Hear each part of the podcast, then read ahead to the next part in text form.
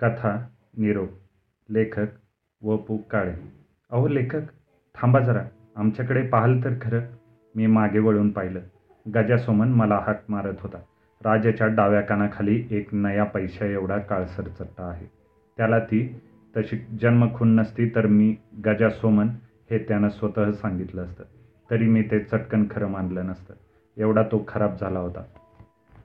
मी त्याच्याकडे पाहिल्यावर तो पुन्हा म्हणाला आमच्याकडे पाहाल तर खरं. मी त्याचा डावा हात पकडीत म्हणालो. बोला. गजभाऊ काय म्हणताय? आम्ही काय म्हणणार? आणि म्हणायचं असलं तरी आमचं ऐकतो कोण? ऐकवणार का? मी ऐकतो. तू ऐकणारच. अनुभव गोळा करणं हे भांडवल तुमचं. खरं ना? गजा असं नेहमी म्हणतो. मी मग खुलेपणानं म्हणालो. काय करणार? लेखक म्हणून छाप मारून घेतलाय? अनुभव गोळा करायलाच हवेत. आयुष्यात सगळे अनुभव स्वतः मिळवायचं ठरवलं तर लेखन पुढच्या जन्मावर ढकलावं लागेल. तेव्हा ते शक्य नाही. मग तुझ्यासारख्यांना पकडायचं आणि काही मिळतं का ते बघायचं. एवढा मनमोकळा कबुली जवाब गजाला अपेक्षित नसावा. तो माझ्याकडे पाहत राहिला. दारावरून जाणाऱ्या पोस्टमनला अडवून काही आहे का असं आपण त्याप्रमाणे उगीच विचारतो तसं मी गजाला म्हणालो. मग काही आहे का? पुष्कळ आहे. झेपायचं नाही तुला. तू सांग तर खरं झेपेल की नाही याचा विचार मी मग करेन. चल मग माझ्याबरोबर मी गजाच्या मागून जाऊ लागलो. मला आता सगळं समजणार होतं. मी जे चार लोकांकडून त्यांच्या दृष्टिकोनातून गजाबद्दल ऐकलं होतं ते आता प्रत्यक्ष गजा मला ऐकवणार होता. त्याची व्यथा त्याची संसर्गाथा मला आज खऱ्या स्वरूपात समजणार होती. ती कहाणी सुखावह नव्हती. दुःखच ऐकावं पाहावं लागणार होतं. पण तरीही मला ते ऐकायचं होतं. कारण इतरांकडून समजणाऱ्या वार्ता अतिरंजित विकृत असतात. प्रत्यक्षात घडलेल्या गोष्टी एवढ्या भडक नसतात. मग खरीखुरी कथा समजली की आपल्याला हलकं वाटतं. आताही मला गजाच्या मागून जाताना हेच वाटत होतं की त्याचे व विद्यावहिनीचे संबंध एवढे बिथरले नसावेत. गजा आणि मी एवढ्या मोठ्या आलिशान हॉटेलात शिरलो. भला मोठा हॉल चकचकी टेबलट तुरळक गिराईक आदबशीर वेटर्स मंद प्रकाश उजव्या हाताला काउंटर काउंटरच्या मागे मेजनाईनवर जाण्याचा जिना जिन्याखाली छोटंसं ॲक्वेरियम एकंदर भलता चाप वातावरण मखमली स्पर्शासारखं हळूवार मृदू आणि भारावून टाकणारं. आम्ही कोपऱ्यातलं टेबल अडवलं. कपड्यांची इस्त्री बिघडू न देता टेबल वेटर टेबलाजवळ आला. एका प्लॅस्टिकच्या पिशवीत बसवलेलं मेनू कार्ड त्यानं समोर ठेवलं. चहा आणि सँडविचेस गजानं ऑर्डर दिली. वेटर दूर गेल्यावर गजानं हसत विचारलं बोला लेखक कौटुंबिक कथा हवी की प्रणय कथा? साहस का सात्विक? शृंगार कथा की ग्रामीण? फॅन्टसी हवी की रिअलिस्टिक? मी गप्प होतो गजा परत माझा हात पकडत म्हणाला काय बरोबर आहेत ना शब्द सगळे? बरोबर आहेत.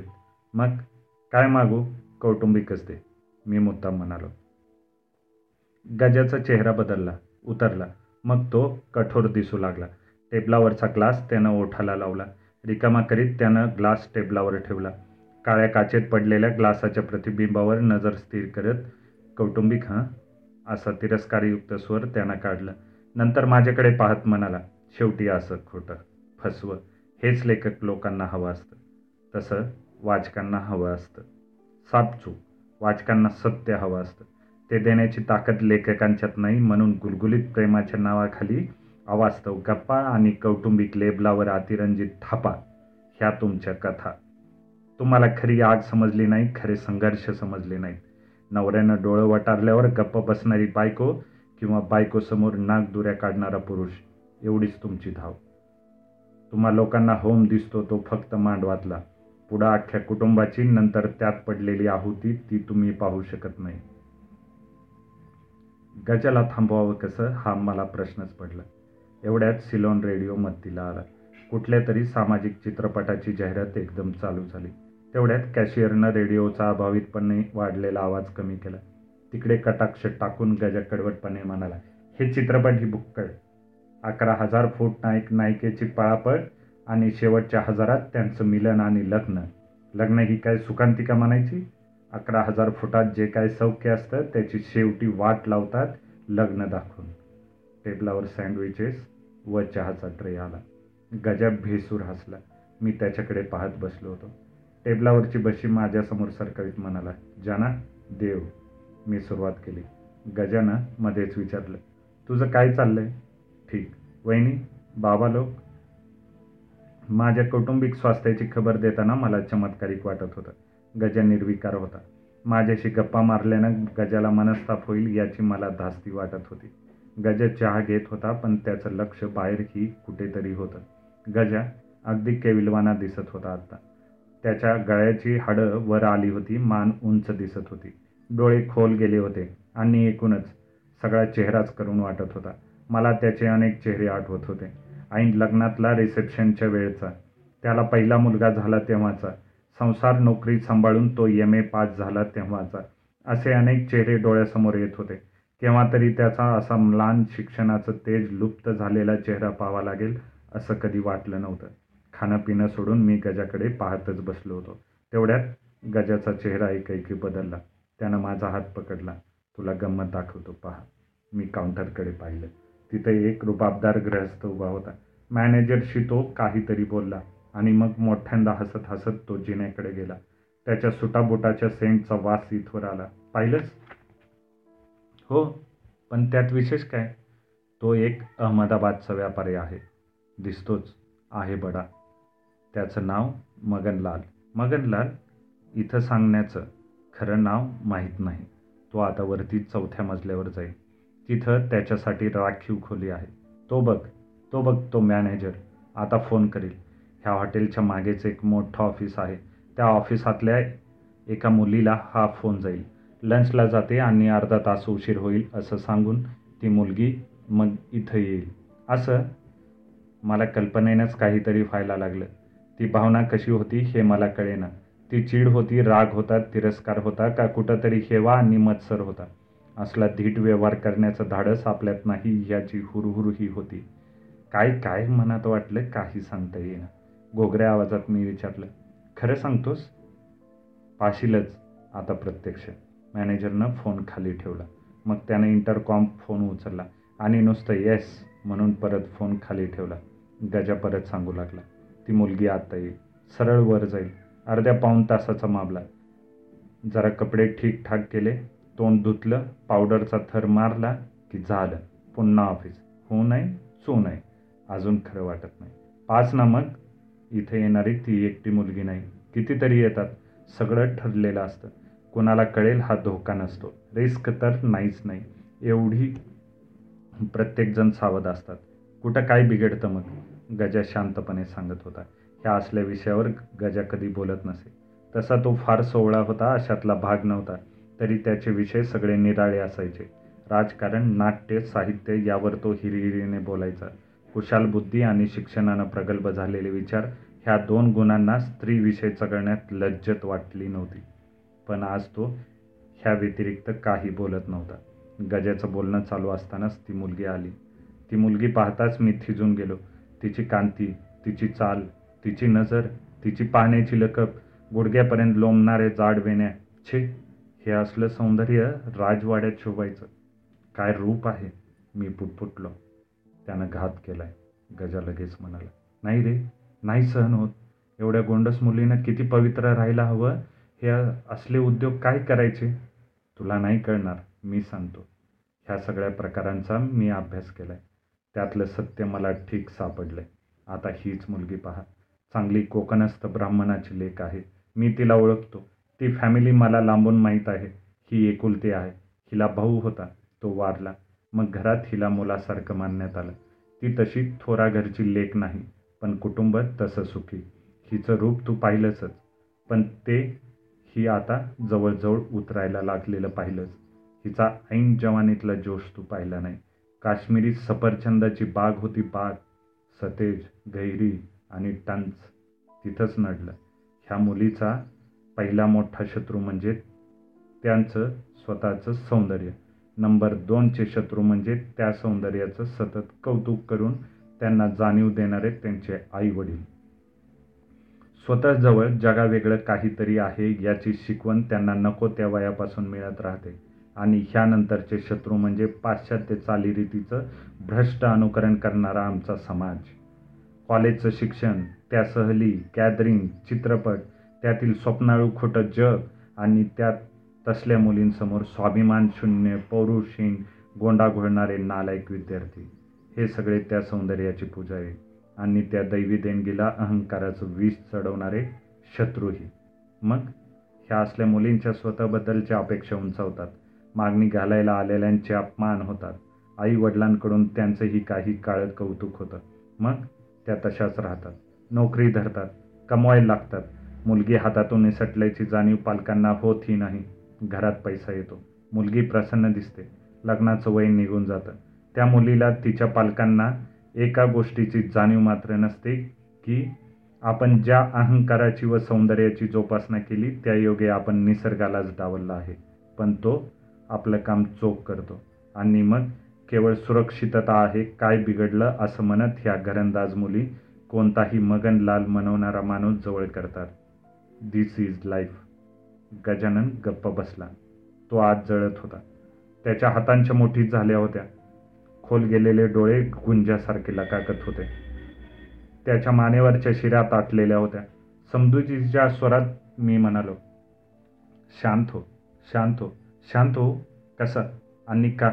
मी जळालोय पार करपलोय. मला कोणाचीही केवी येत नाही कुणाचंही ऐकावंसं वाटत नाही. ऑल हबांग. चल ली. मी सांगतो ते. मी दाखवतो ते पहा. सांगतो ते ऐक.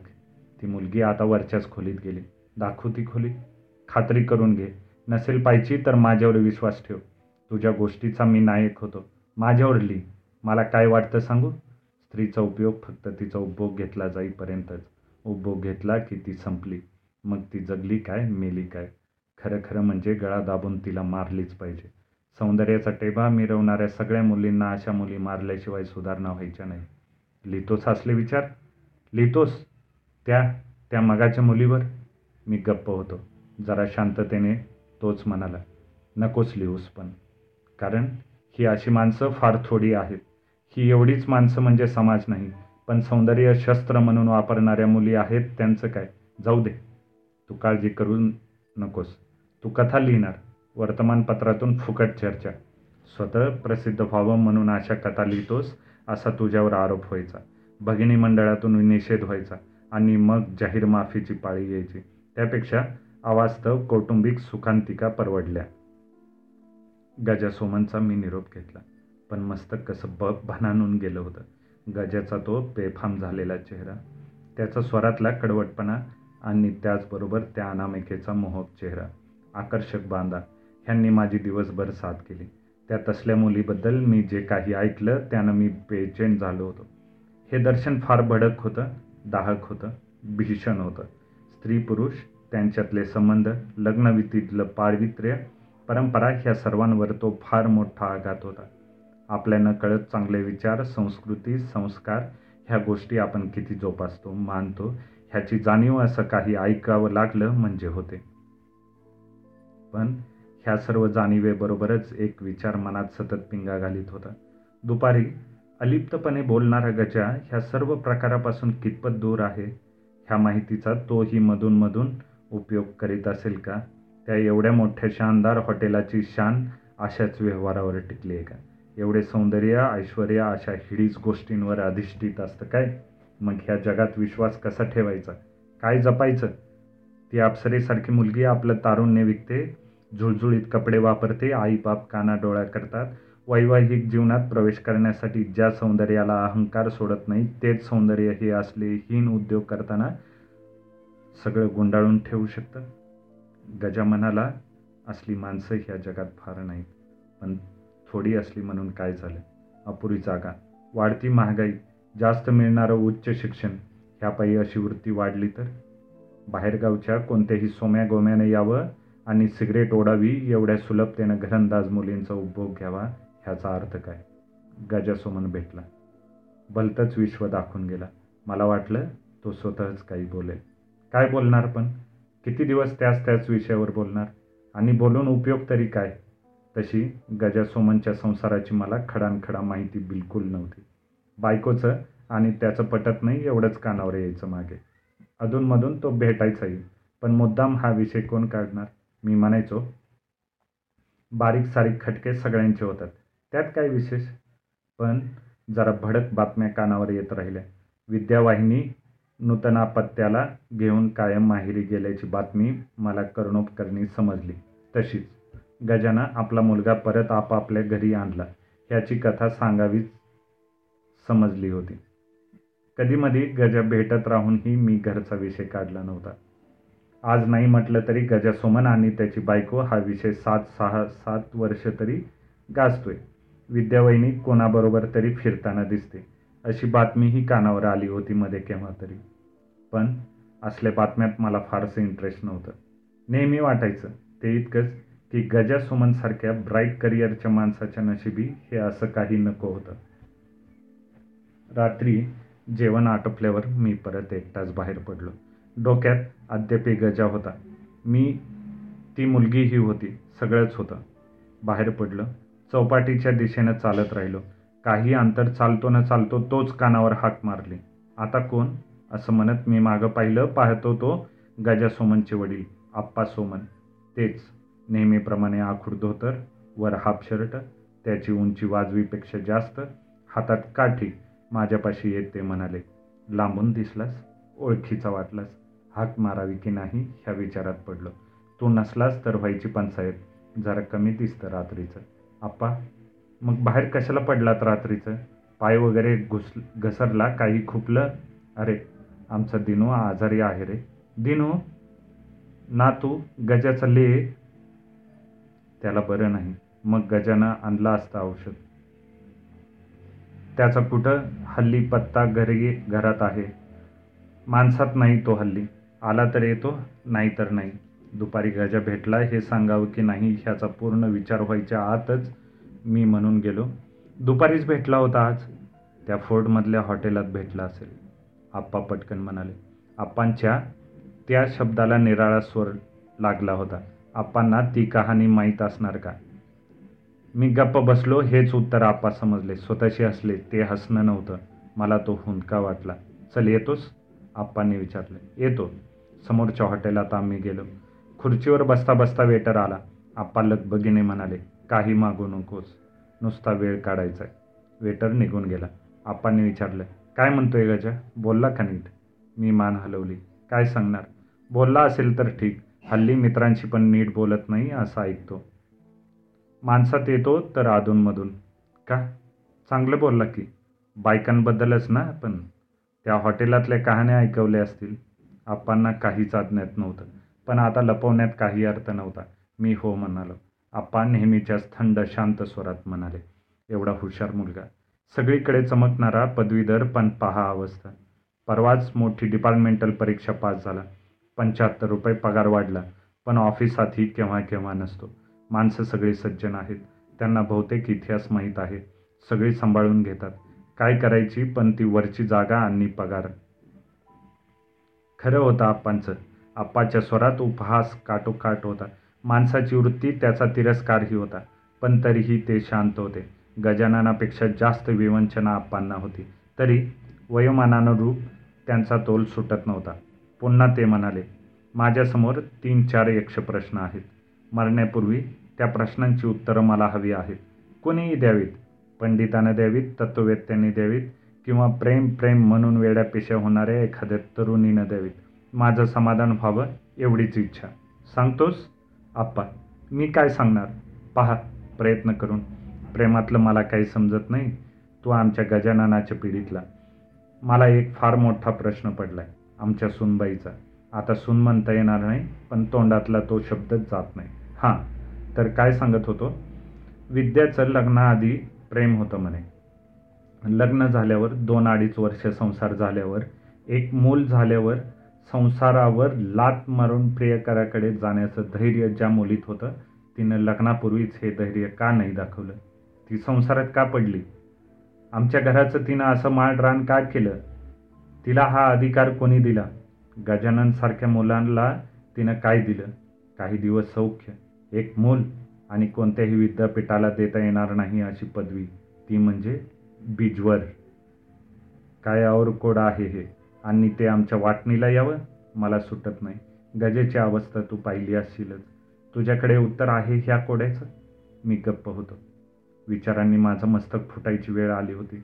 मी ग्लासभर पाणी प्यायलो. आप्पांनी परत सुरुवात केली. आता दुसरा प्रश्न. विद्या माहेरी गेली. पुन्हा कधीही आमच्या घरात पाऊल टाकायचं नाही या निर्धारानं.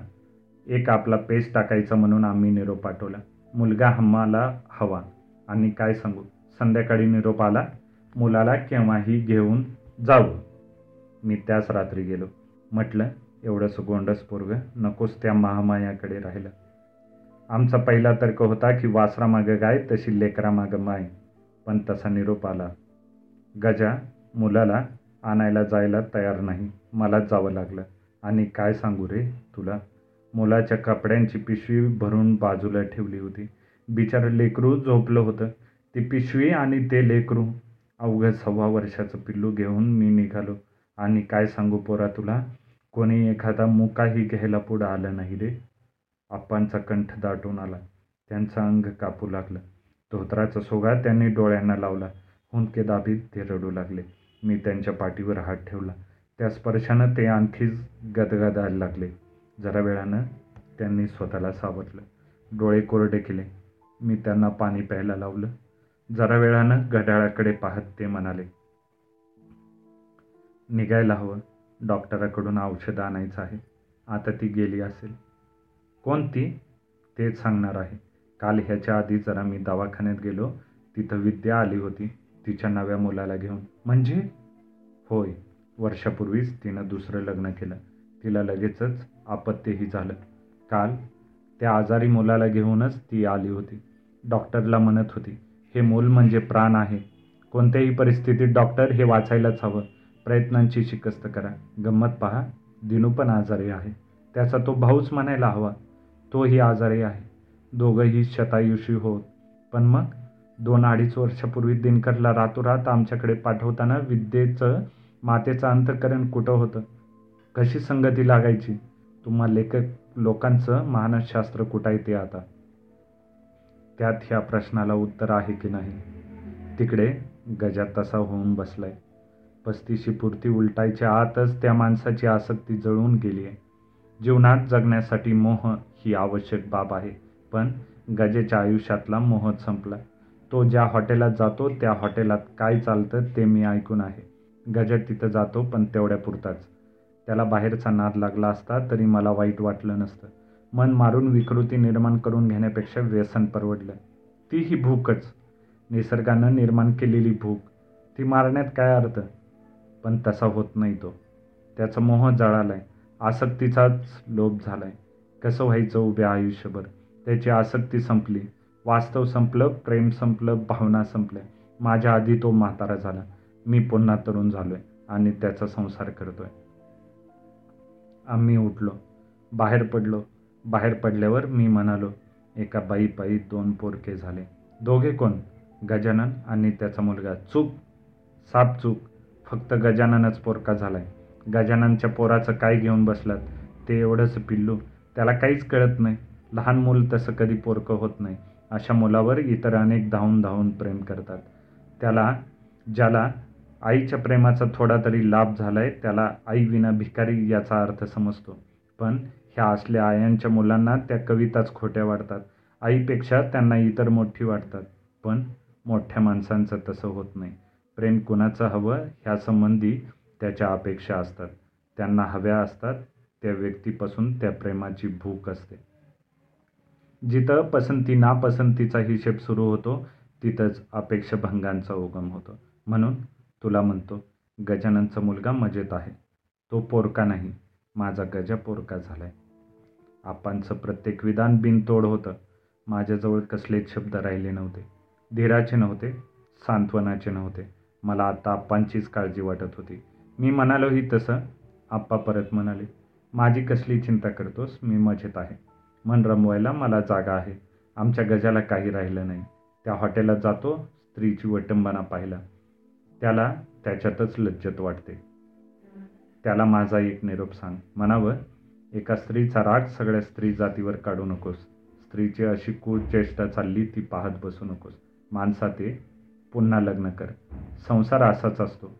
लाकडाचा धूर डोळ्यात जातो म्हणून चूल पेटवायची थांबायची नसते. जीवनात दरी निर्माण झाली म्हणून आपण खोल खोल जायचं नसतं.